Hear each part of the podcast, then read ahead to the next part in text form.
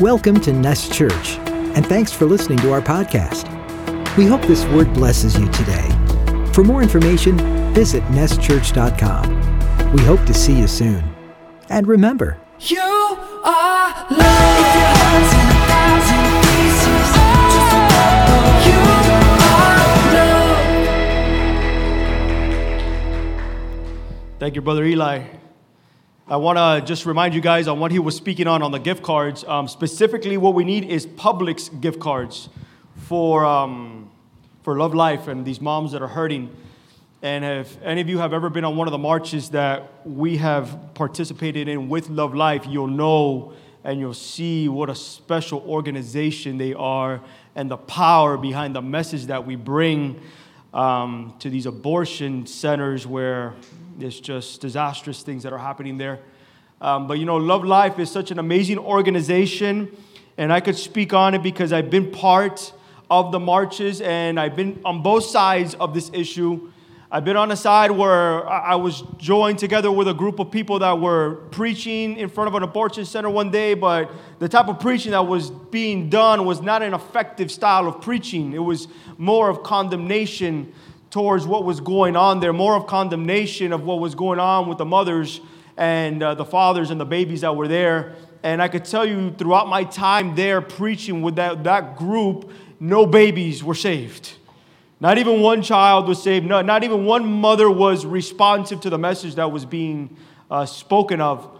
But now we have this organization, Love Life, and, and it, the, the approach is completely different. We're not there to condemn people, we're not there to bring a message of hate. It's the complete opposite. Love Life is there to bring a message of love. It's exactly what's in the name of their organization. We're there to bring a message of love, of hope, of encouragement, and we want these families to know that they're not alone. So we would love for you to be a part of that. And if you could help this organization out by bringing a Publix gift card next Sunday, you have no idea the impact that that is going to make on the families that are in need. Amen? All right, hallelujah. So it's just by coincidence today, and I was telling my wife earlier this morning that today is a very rainy day. And you're going to hear me in my message today. I'm going to speak a lot about the rain. A lot about the rain. And many times, you know, we associate the word rain with something that's not so great. And I don't know too many people here that like to leave their house in the morning and it's pouring rain. I'm definitely not one of those people, especially here in South Florida. You know, we get so many rainy days that, that they're really more bothersome than anything else. We get soaked, traffic gets horrible, and something happens in the rain to drivers that I will never understand. And you guys may know this, just jump on the palmetto in the morning when it's raining. If your regular commute is 45 minutes, now it turns into an hour and 45 minutes. Does anybody feel me here with that? It- it- it's crazy. Something happens to drivers in the rain. The rain just changes people, and it's usually not for good. You know, when I used to be on patrol during the summer months, it was constant rain. And there's two types of calls as a police officer that you would never want to get when it's raining. The first one is a house alarm. Usually these calls go out because the house alarms go off because of the rain. And the worst part is, I have to park in front of the house or I have to park on the side of the house and I have to get out of my car. And it is the worst thing ever. And I have to get out, and God forbid that it is a monsoon that's going on. Luckily, I have good rain gear. But man, I have to get out, and I know that it's caused by the rain. There's nobody broke in, there's no burglar, nothing like that is going on. But I still have to get out of my car, and I get back soaked, and then the rest of my shift, 10 hours straight, I'm soaked. That's one call that you never want to get as a patrolman. The second call is a traffic accident. Now, don't get me wrong. Some accidents are really bad in the rain, and, and man, we're there to help people with these things. But eh, when I'm talking about a traffic accident, I'm talking about a little fender bender. I'm talking about somebody got tapped in their bumper. Now they're pulled off to the side of the road, or even worse, they're stuck in the middle of the road and they're holding up all types of traffic, and it's raining crazy outside. And they want a police report because they have a scratch the size of an ant on their bumper. So, those are two calls that you never want to get as a policeman. So, naturally, what I'm trying to get at here is we don't like the rain. We don't like rain. We want sun. We want warm. We want nice beach days, all without mosquitoes, of course. We don't want any mosquitoes. But rain is such an essential part of life. And we know this that without it, new things will not grow. Things don't get nourished, things will not survive. I don't know if you know this, but you know there's times in scriptures where people were actually screaming for rain. They needed the rain, they wanted the rain because they were living in drought. And we see this in 1 Kings 17. And I'm going to read it to you really quick. And it says, And Elijah said to Ahab, As the Lord God of Israel lives, before whom I stand, there shall not be dew nor rain in these years except at my word. And this is a story we're going to be studying today about Elijah. It's going to be in 1 Kings. So we know the story between Elijah and Ahab and Jezebel. There was a drought and a famine in the land for three years. Some scholars believe it could have been for three and a half years. And this came because King Ahab was living in complete rebellion against God. But not only Ahab, it was the entire nation of Israel. And we're going to get into it in the story coming up. So, throughout this drought, things didn't grow because they weren't being nourished by the water. And it affected everything. Animals were affected, trees were affected, food was affected, people were affected because they weren't being nourished properly. How many times are we not being nourished by the things of the Lord and it begins to affect us in every single way? Ask yourself that today. Our relationships, the way that we speak, the way that we act, the way that we love one another, the way that we serve, the way that we seek the Lord. Have you ever been there? I've been there. I've been in seasons of droughts. And ask yourself this Are you currently living in a season of drought? Are you living in a season of famine? And if that is you, I want you to know this today that the Lord wants to pour down His rain on you. God wants to pour His rain. So you see, many times good things can actually happen in the rain. So, just for a little bit of context here, so we know the backstory, um, I want you to know a little bit about Elijah and Ahab. And at this time, Ahab reigned over Israel, and Israel had many kings before Ahab. I believe they had seven kings prior to him, or six kings prior to him. But Ahab was known to be one of the evilest rulers of the time. And we see it in 1 Kings uh, chapter 16, verse 30. It says this Now Ahab, the son of Omri, did evil things in the sight of the Lord, more than all who were before him.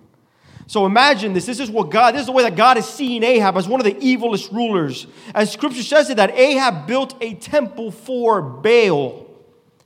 And he made altars for Baal, and he lived in complete wickedness with his wife Jezebel. They're worshiping darkness, and he was known as one of the most evil rulers of the nation. And then we jump to verse 33, and it says this And Ahab made a wooden image. Ahab did more to provoke the Lord, God of Israel, to anger than all of the kings of Israel who were before him. So imagine that. So many kings prior to him, and scripture says that none of them angered the Lord the way that Ahab did. And usually, in these times, when the Lord became angry, he sends someone to confront the king. And now Elijah steps on scene.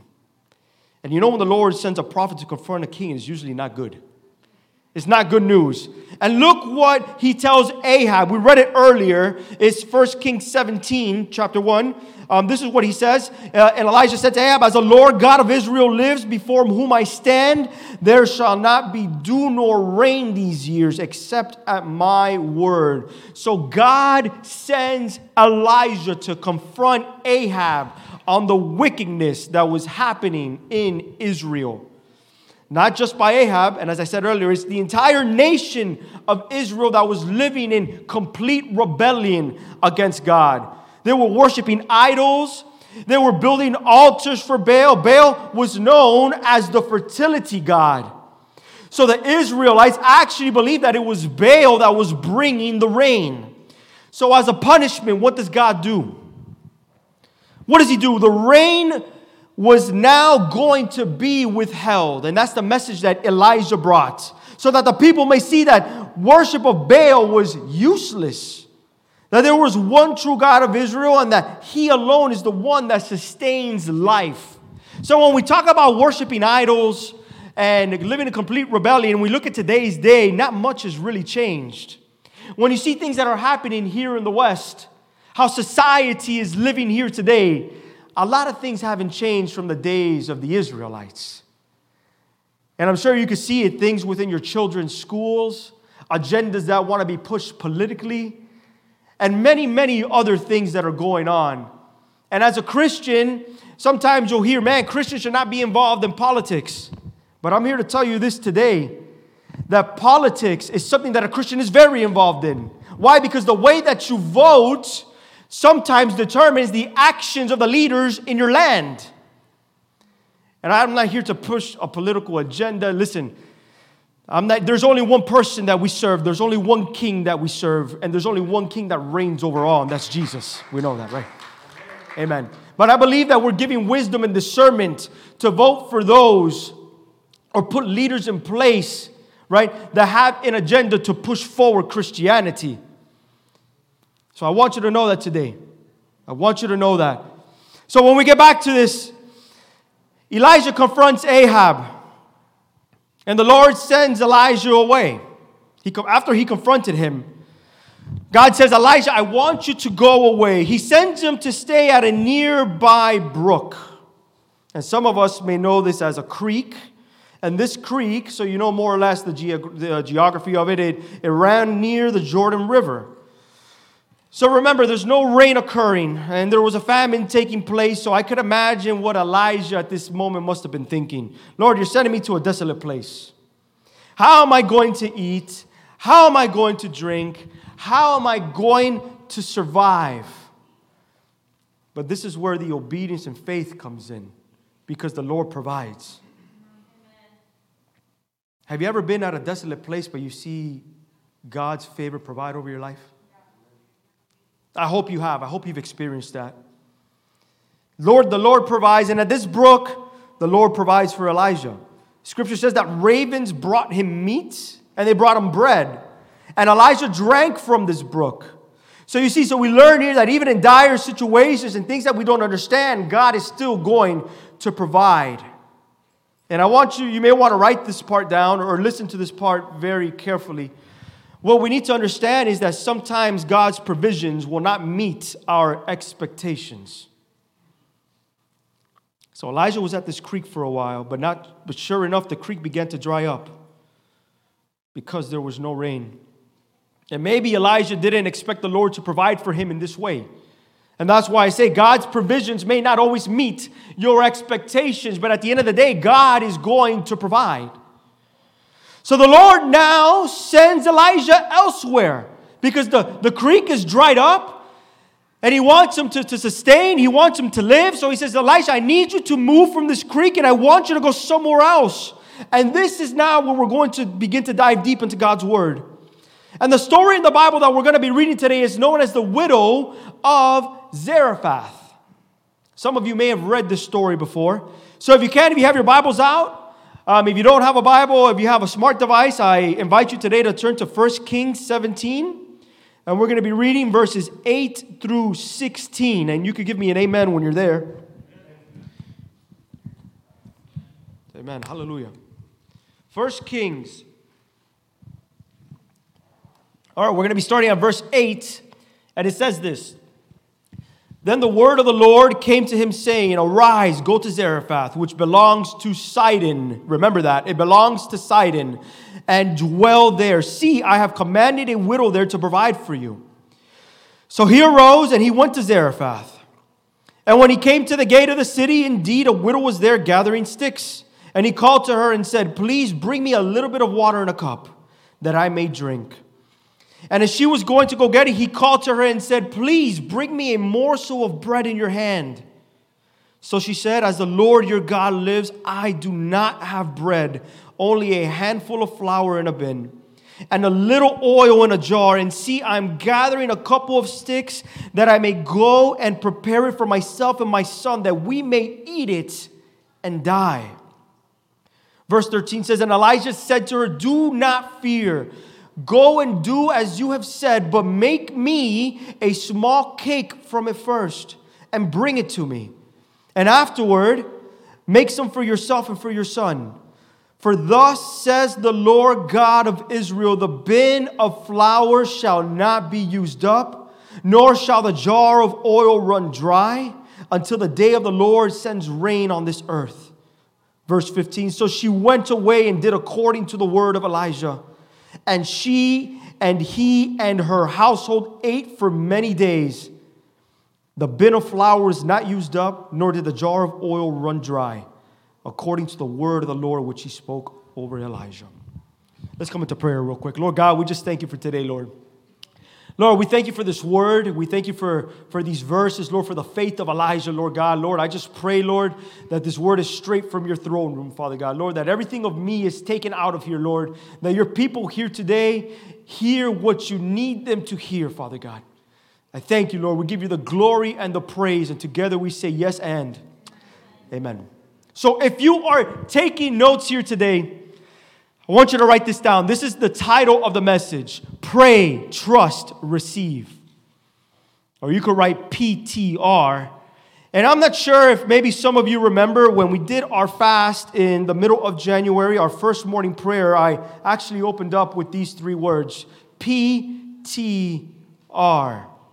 And I want you to remember this. As we look through these scriptures today, I want you to keep these three words close to your heart. They're going to come up a little bit later. And we're gonna, we're, we are going to see the significance of these words and how we are going to be able to apply them to our daily life. Amen. So let's get started here. Verse number eight. Then the word of the Lord came to him, saying, Arise, go to Zarephath, that belongs to Sidon, and dwell there. See, I have commanded a widow there to provide for you. Some of these cities, just so you could get some biblical context, some of these cities are strange, man. and sometimes we miss very important things in Scripture. We're not really paying attention to the backstories of the people who lived there. So I'm going to break this down for you really quick. Sidon, what is Sidon? It's actually the city where Jezebel, Ahab's wife, was from. And, and when we read First Kings, we see that Jezebel and Elijah didn't have the best relationship, if you remember the story. It wasn't a brother or sisterly love that they had. Jezebel wanted Elijah dead because of the famine and drought that he had brought. So that's why it's so important to know the context and the, and the behind the story and the cities where people were from. And why is it important? Because verse 8 says that the Lord is calling Elijah back to the vicinity where Jezebel might be. So there's several observations here. And some scholars believe this that the distance between where Elijah was to the area where the Lord is calling him to go could possibly be around 100 miles walking. And now remember, there is a drought and a famine happening at this time. So this was going to be a very treacherous trip given the conditions. Another observation God is calling Elijah to take a path where his enemies could possibly be. What a strange path to take. Why would God call him this way? I could imagine what Elijah was thinking Lord, why are you calling me to go back there? Why down this way? But I want you to know this. You know that sometimes the road that God is going to lead you down is not a typical road? Sometimes the path is unfamiliar. Sometimes the way is illogical. Have you ever been in such a situation where God places you on a path that you just do not understand? I've been there plenty of times. We just don't understand, Lord, why are you leading me down this road? We get down, we get led down a road, down a path that just doesn't make sense. And I think we've all experienced this at one point or another. We question it, we don't understand it. It's not the path that we would have chosen. We want an easy path, a path that we're comfortable in, a path that we know, a path that is familiar. We're always going to choose the path of least resistance. But God is going to put you on a path that is difficult so that the resistance is going to be built up in you. That's why the path becomes difficult sometimes. And as humans, we will never willingly choose to be uncomfortable. But what if God is calling you to be comfortable in the uncomfortable? Have you ever thought about that? I want to tell you this don't worry about the path because there's greater glory ahead if we obey what God is calling us to do. Now, maybe you might feel like Elijah. Maybe you feel a certain way about the path, but you obey the Lord anyway. You trust Him anyway. Don't worry about the path because remember that God has numbered every stone that you're going to walk on. So let's continue. The Lord is sending Elijah this way to meet the widow. Let's look at the next verses. Verse 10. So he arose and went to Zarephath. And when he came to the gate of the city, indeed a widow was gathering sticks. And he called to her and said, Please bring me a little water in a cup that I may drink. Look at verse 11. And as she was going to go get it, he called to her and said, Please bring me a morsel of bread in your hand. Picture this in your mind. Elijah arrives and the gate, at the gates of the city, and the widow is there, just as the Lord said. And something very important here to know about this widow. Number one, she wasn't a Jew, she was a pagan. And not a regular widow, she's a widow in poverty. A widow in poverty who was dying. You know what this says to me? That God will use people that you do not expect. You know what this says? That the gospel is not just for the Jew, it's not just for the wealthy, it's not just for a specific group, but that the gospel is for all. It's not for specific people.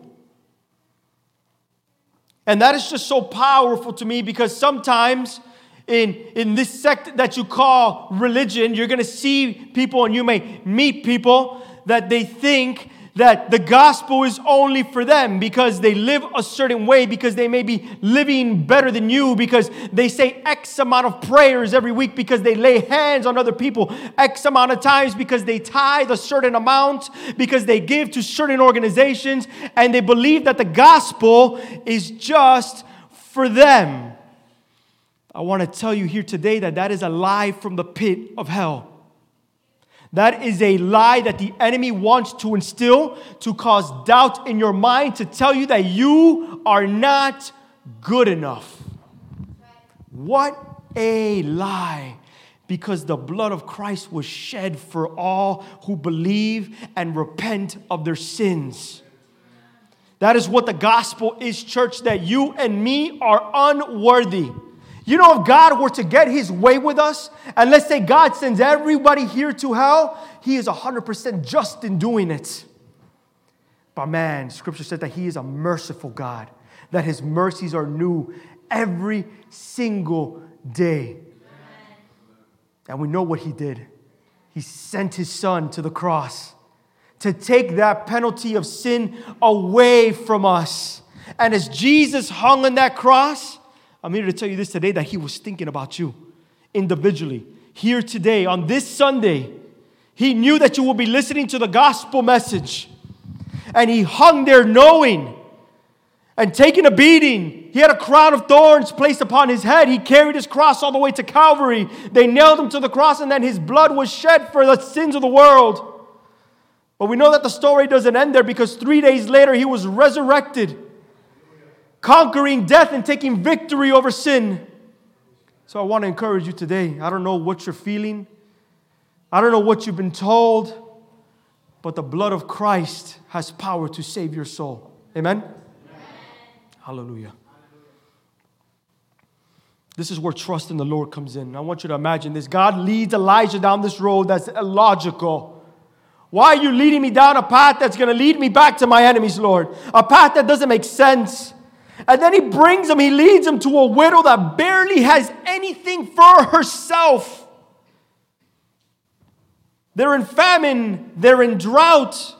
And this woman that doesn't even know Elijah, Elijah comes and appears to her asking for food.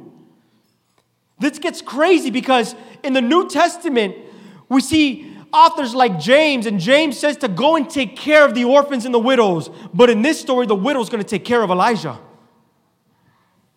This is powerful stuff that we're going we're to be reading here. Remember, God's provision will not always meet your expectations.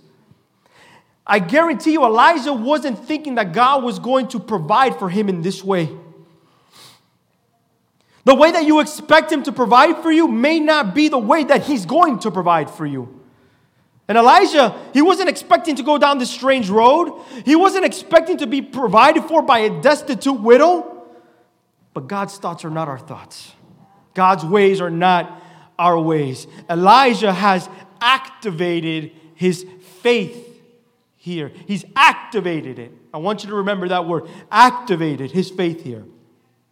Let's go to verse 12. So she said, As the Lord your God lives, I do not have bread, only a handful of flour in a bin, and a little oil in a jar. And see, I am gathering a couple of sticks that I may go and prepare it for myself and my son, that we may eat it and die. And Elijah said to her, Do not fear. Go and do as you have said, but make me a small cake from it first and bring it to me, and afterward make some for yourself and for your son. And I love, look, look at this, look at verse 14. For thus says the Lord God of Israel the bin of flour shall not be used up, nor shall the jar of oil run dry until the day of the Lord sends rain on the earth. Look at the scripture. Fear has entered the widow. Someone asking her for things that she does not have. I don't have enough bread. I don't have enough oil. I'm gathering sticks for me and my son. Fear of the unknown. Fear of what is going to happen if I give my all to this man. Fear of surrendering. Fear of going all in. Has God ever called you to go all in? But fear kicks in because you feel that you do not have. And this is where Elijah's faith comes in. This is where his faith gets activated. Lord, you led me down this difficult road. I made it to the widow's house in which she does not have enough to give me. But by my faith in you, God, I know that you will make all things possible so that I rely on your word. I surrender to your authority and I submit to your majesty. Are you doing that today, church? Is your faith activated today, church? Because Elijah was a man of faith, and by his faith, he is now going to make the widow a woman of faith. Remember, she's a pagan lady. And it's awesome because in the beginning of the scripture, she recognizes Elijah's God. She says, As for your God lives, I don't have enough. So she's already acknowledging that there's another God other than the pagan God that she may be worshiping. We learn a few things from this widow. Number one, she gave when she did not have. She gave the last meal that she was going to prepare for her and her son and gave it to Elijah. And this is so important.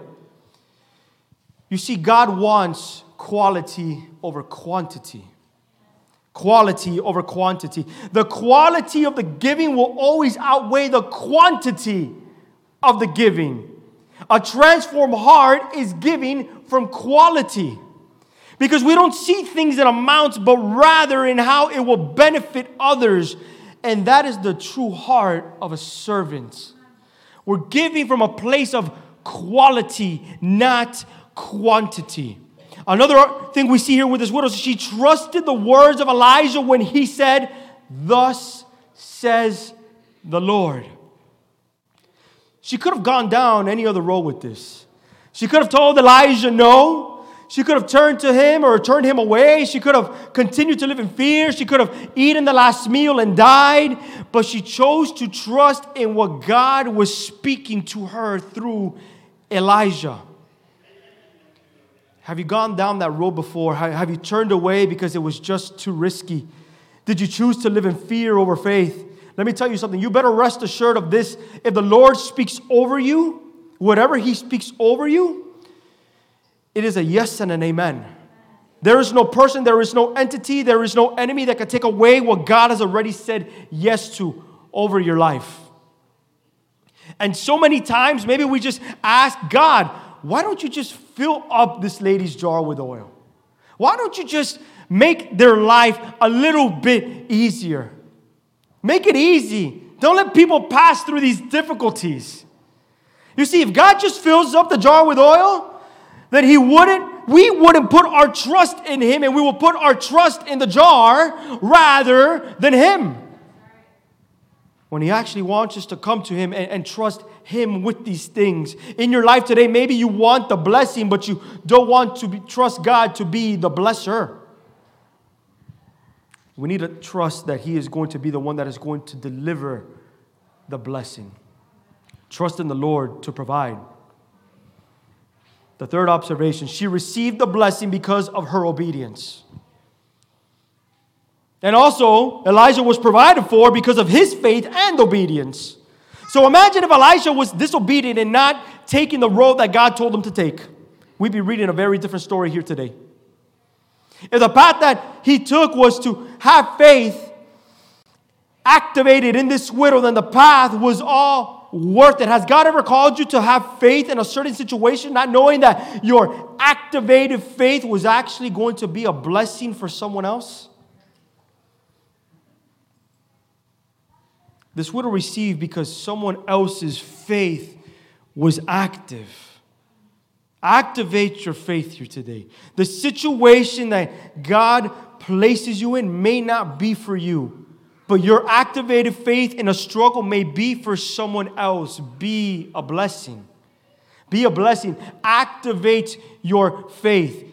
So, three points we have observed here today. Now, there's going to be three points to put into practice. You're going to remember them from the beginning. What were those three words that I had said? Pray, trust, and receive. Pray, trust, and receive. Number one, I want you to pray. And I'm going to start by saying this. So many times we want the answer without the prayer. Has that been you before? I want the answer, but I just don't want to pray to you about it, God. Show me the answer some other way. Let the answer come by somebody else. But everything that's inside of my heart, everything that I'm carrying inside of my heart, I'm not going to talk to you about it, Lord. Just make a way. So we want the answer without the prayer. And that's not how things work. What does prayer do? Prayer shows that we are not the ones who are in control.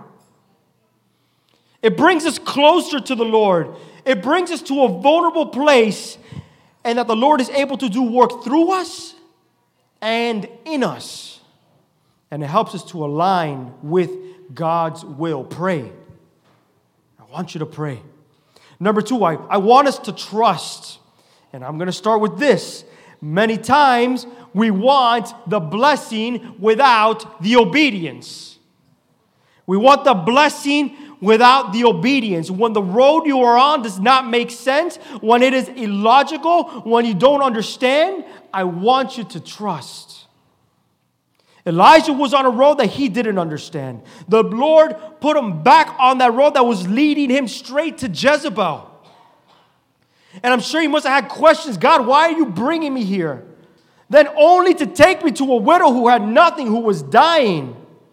Man, but Elijah's faith was active. Elijah stood in his faith and his heart was open. He trusted for provision and he said, Lord, I am going to wherever you call me to go, no matter what the circumstance looks like.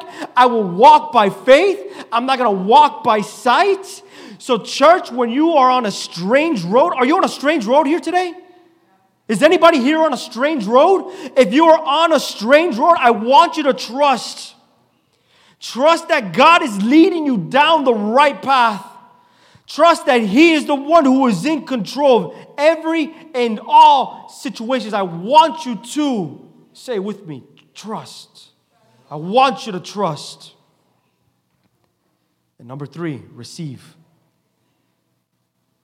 Remember the rain that we talked about earlier? You know that God wants to pour out His rain on you? What's stopping you from receiving the rain? I'm to I'm to show you what's stopping you.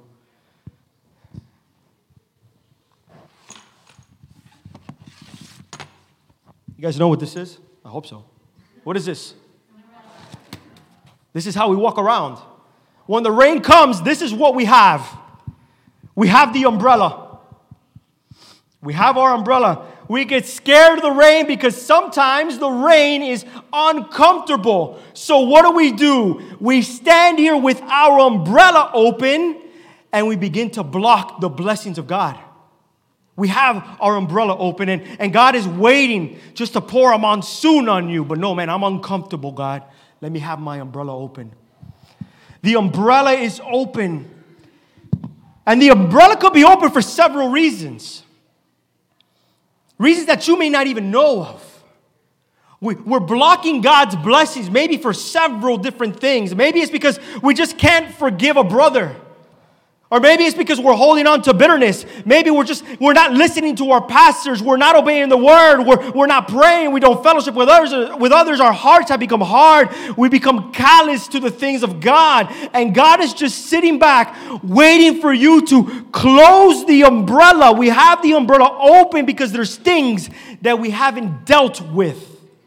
And because of the things that you haven't dealt with, you have an umbrella and God cannot penetrate, He cannot give you the blessing because your umbrella is constantly open.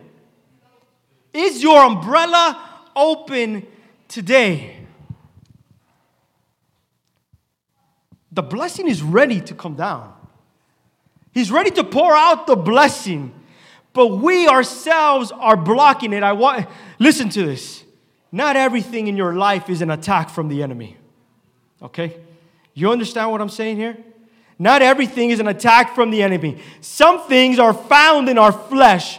When we don't want to die to our flesh and the blessings of the Lord are blocked, and when we are blocking them ourselves, we don't want to pick up our cross sometimes and we don't want to do the work. And Jesus says, we've heard the scripture a hundred times that the harvest is plentiful, but the laborers are few. We want the answer without the prayer. We want the victory without the war. We want the blessing without the obedience. So what do we do? We continue to walk with the umbrella open, and God is saying, Man, I'm trying to send a hurricane your way, but your umbrella is open. I want to just drench you with blessings, but you are walking in disobedience. There's things that you, you are not doing according to my word. You're not forgiving your brother. You are living with bitterness in your heart. There's things that are not right in your mind. When I'm calling you to come to the cross of Jesus, I'm calling, calling you to come to repentance, but you are not doing any of these things. So therefore, your umbrella is always going to stay open and the blessing is not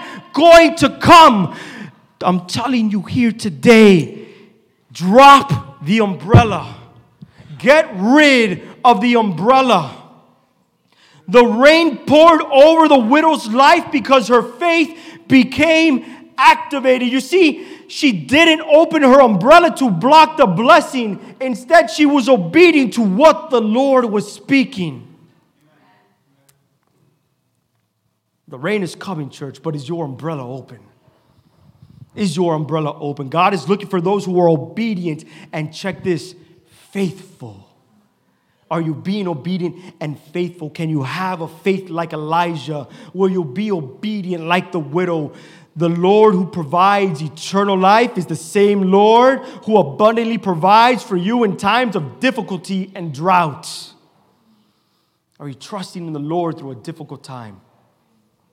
Worship team, you could come up.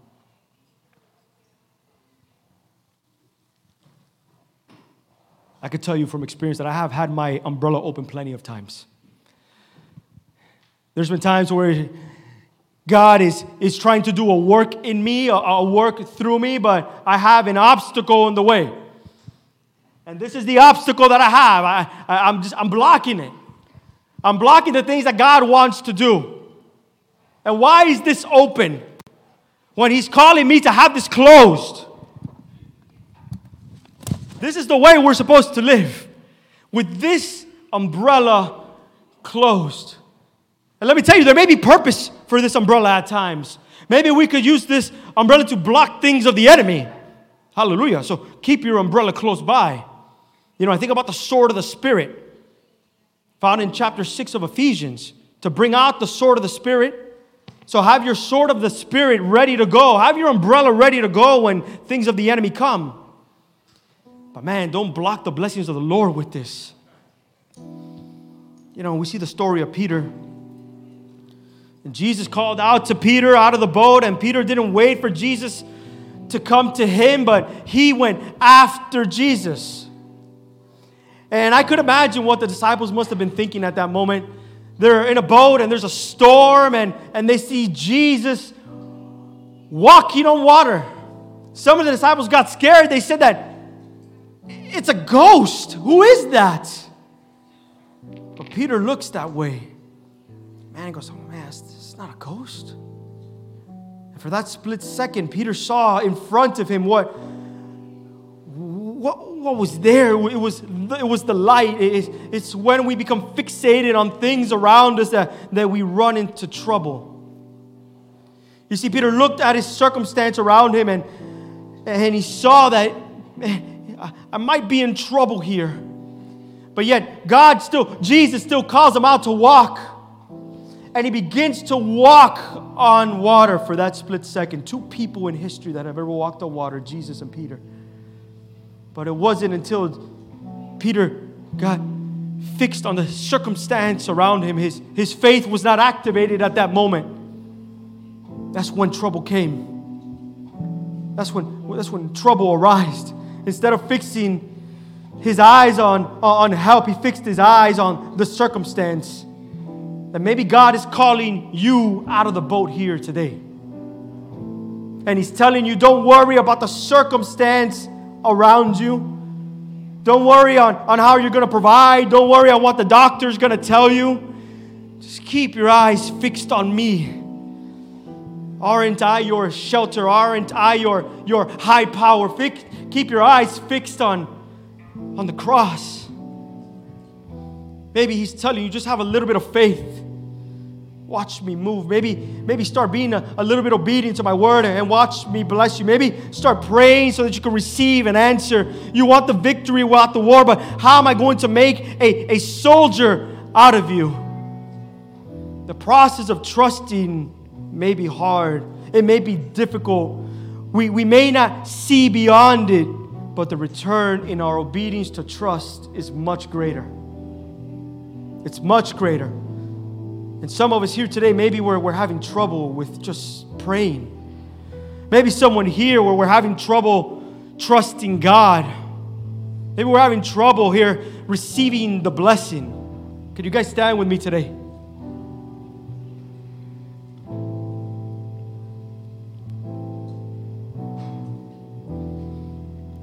You know, sometimes the road that we're going to be led down is not a it's not a typical road.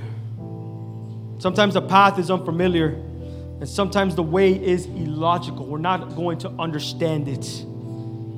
Have you ever been in such a situation? I find myself in a situation like that all the time. And I believe that we have a choice. We come to a crossroads there. Are we going to walk down the path of defeat, or are we going to walk down the path of victory?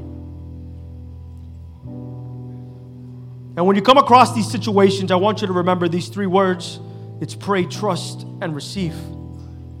Pray, trust, receive. It's so important to the life of, of a Christian that we just constantly live our lives in that, that we're constantly praying. We're constantly trusting you, God. And in the trust, in the obedience, man, that I know I'm going to receive the blessing. God may provide for you, but not in the way that you're going to ex- not accept. Come on, help me out. What's the word? Expect. It's the same word, just I had letters twisted around. He's going to provide, but it's not going to be the way that you expect. And are you okay with that? Are you good with the provisions of the Lord? I pray that God is going to provide for you. I pray that you begin praying. I pray that you begin trusting. I pray that you begin to receive things of God.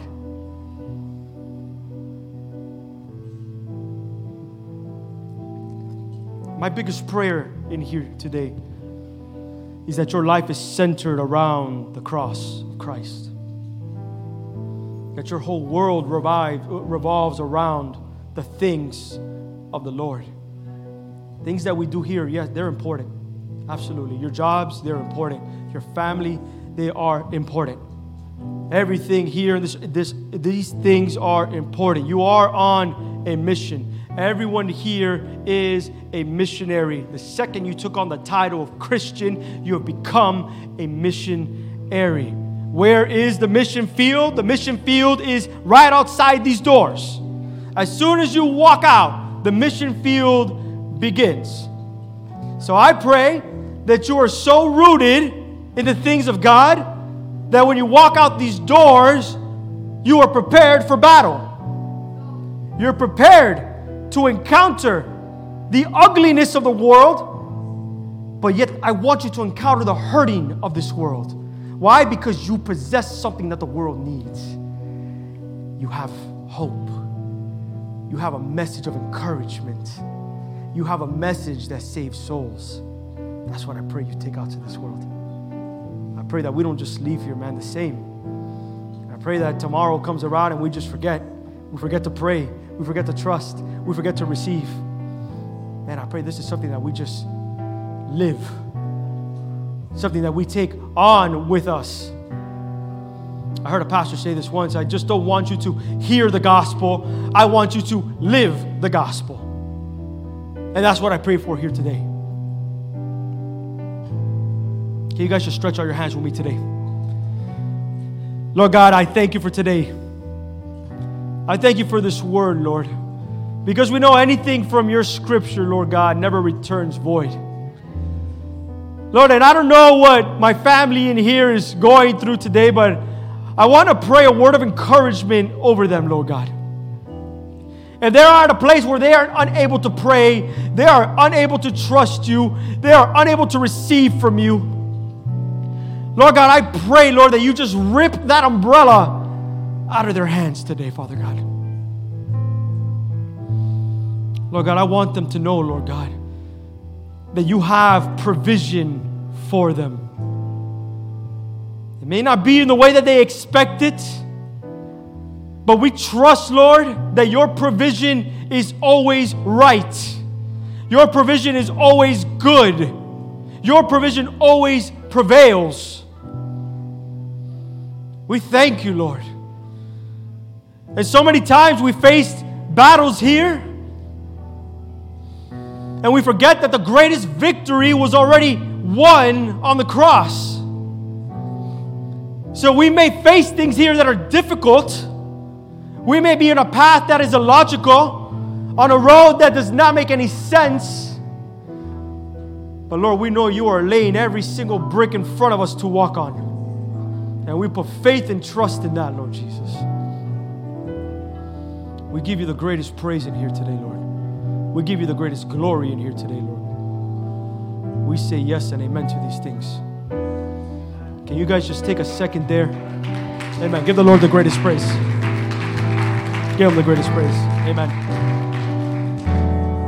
As the worship team just plays a tune here, if, if you want to take just a second there just to meditate, just cry out to the Lord. Man, just speak to God. If you haven't prayed in a long time, I would love to pray with you. I'll come alongside you. The altar up here is open. Man, just, just spend a moment there with, with Jesus at the foot of the cross.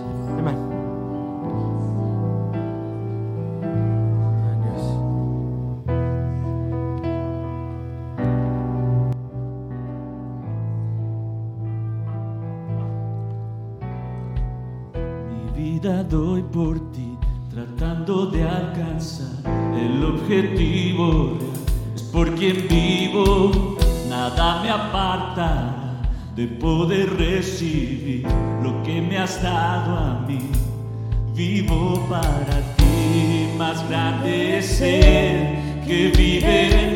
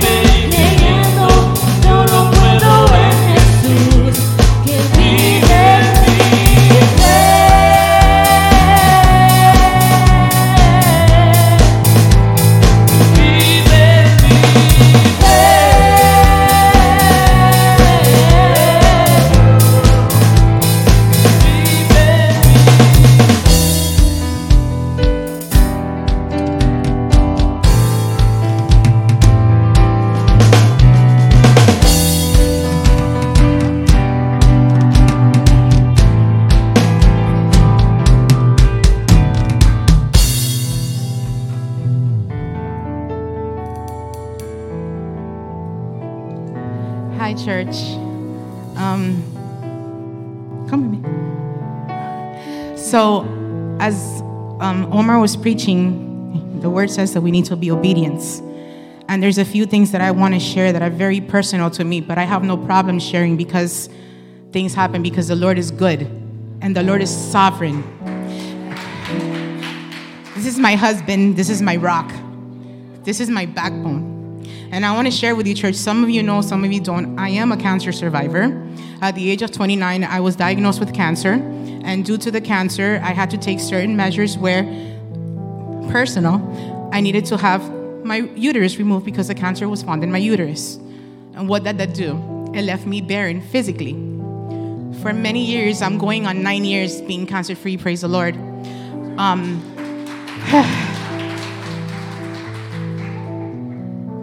I was angry with God because I became religious and Pharisaish because I told the Lord, I have served you my entire life. And when you do not learn to see things for what they are, you begin to put yourself above the things of God. And I said, How could you have allowed this when my entire youth I served you? I have lived for you.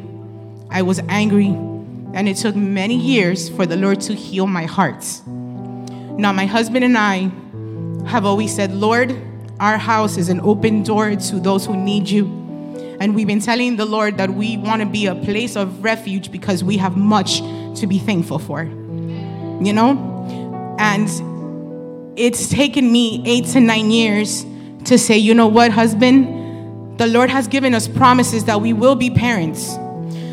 And I wasn't sure what route or how that would look like. When Omar began to speak about an unconventional road and the uncomfortable, something just started moving in me, and I said, okay, I need to walk out of my booth and come up here.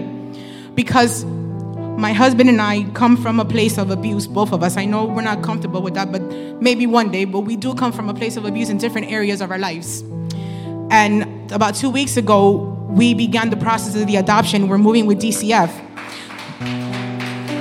Now, when we say that the Lord takes us to places that we don't understand, I shared with some of you that I was heartbroken in our first class because the first thing they said, if you are here and you're looking for a baby, you are in the wrong spot. Because in this program, all we have are kids who are seven and older. And immediately my humanity shut down. I just wanted to shut the computer and just run because the Lord knows that my desire is to have a child to experience that naturally. My husband, being the my backbone, he said, We're not gonna stop, we're gonna move forward. This Wednesday, we began our first classes. It's a three hour class for the next two months, every Wednesday. And they showed us a video of a little girl who had been physically abused. And out of nowhere, speaking to Debs um, and, and, and China, I was telling them, you know what I've realized? My husband and I are not normal people. Because humanly speaking, the, the right of a woman is to be able to birth her own child, right? That's, that's what normal the world tells me. And I told them, you know what? You and I are just not normal. The Lord created us abnormal. We're not normal people. We've lived so many things at such a young age. We've seen so many things. But yet the Lord chose this route for me, and it's uncomfortable for me. It hurts for me to be able to understand that. But hearing what Omar said today, you need to be uncomfortable, comfortable in the uncomfortable. You need to take that road that is less traveled because you don't know who you're gonna bless. You don't know what you're gonna do. You don't know the miracle that you're gonna provide. So I was telling my husband, if I'm not gonna get a baby, okay. If I'm gonna get a seven year old who has been abused in countless ways, and we're gonna be the ones that are gonna restore them, then you know what? So be it. The Lord knows my heart, but the Lord knows that my, my desire is to honor and please Him.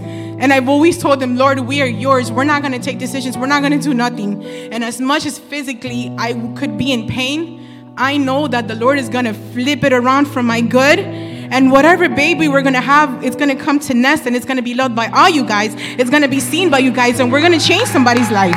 So I'm here to tell you, church, I don't know what unconventional road the Lord is leading you to, but we are not normal. None of us are normal. The moment that we decided to take that step and say, Lord, I follow you, done deal. So I'm just gonna tell you today, Josue and I are not normal. We are completely abnormal. But I don't know in March whatever's gonna happen when I finish those classes. But I do know that that child that's gonna come into our home, it's not about me and it's not about Josue. It's about that child. So I just wanna encourage you guys, church. The Lord is speaking, and it's up to us to be willing to just open our ears. Back there, I was like, Lord, I gotta say something. I gotta go up. I'm like, Omar, do you trust me? He's like, go ahead. I'm like, thank you, because what I gotta say is big. So, unconventional or not, your walk is not normal. Whatever situation you're coming across is not normal. Whatever's gonna happen is not normal. But your God, He's the God of everything. He's the God who sees you, He's the God that knows you. And your heart is in His hands, your situation is in His hands. And I know that down the road, I'm gonna be rejoicing with my child up here because I'm gonna teach them what it means to praise God in spirit and in truth. And I encourage you guys to do the same thing in your families and whatever, whatever broken homes you come from, whatever the situation may be. I've always said that this place is a house of healing. It's a refuge. And we are called to go out and bring refuge to others. My doors, me and Josue always talk about this. Our doors will always be open because we are two broken people that God flipped around and made us good for His glory. So I just wanted to push that on you guys in a sense like it doesn't matter what you feel, it doesn't matter how you're hurting at this moment. God sees you, God knows you, but God has a greater plan for your life, for your family, for whatever situation. Amen. So we're going to go ahead and close off with that. I want to encourage you guys and you guys are loved. You guys are free to go. Please get to know somebody, say hi to your friends, love on people. Remember that God is for you and he's never against you. Amen, church.